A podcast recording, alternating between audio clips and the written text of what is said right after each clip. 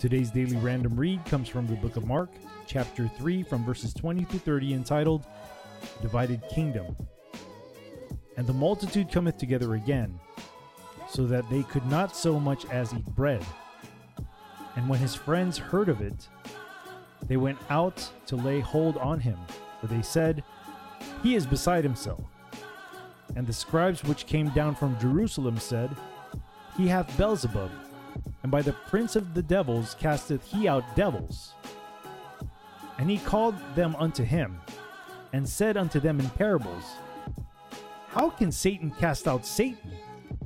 And if a kingdom be divided against itself, that kingdom cannot stand. And if a house be divided against itself, that house cannot stand. And if Satan rise up against himself and be divided, he cannot stand, but hath an end. No man can enter into a strong man's house and spoil his goods, except he will first bind the strong man, and then he will spoil his house.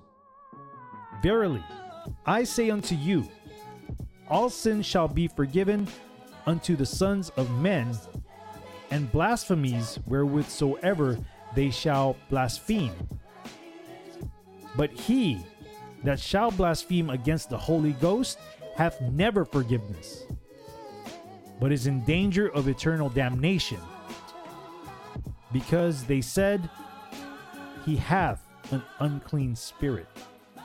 Once again, this daily random read comes from the book of Mark, chapter 3, from verses 20 to 30, entitled A Divided Kingdom.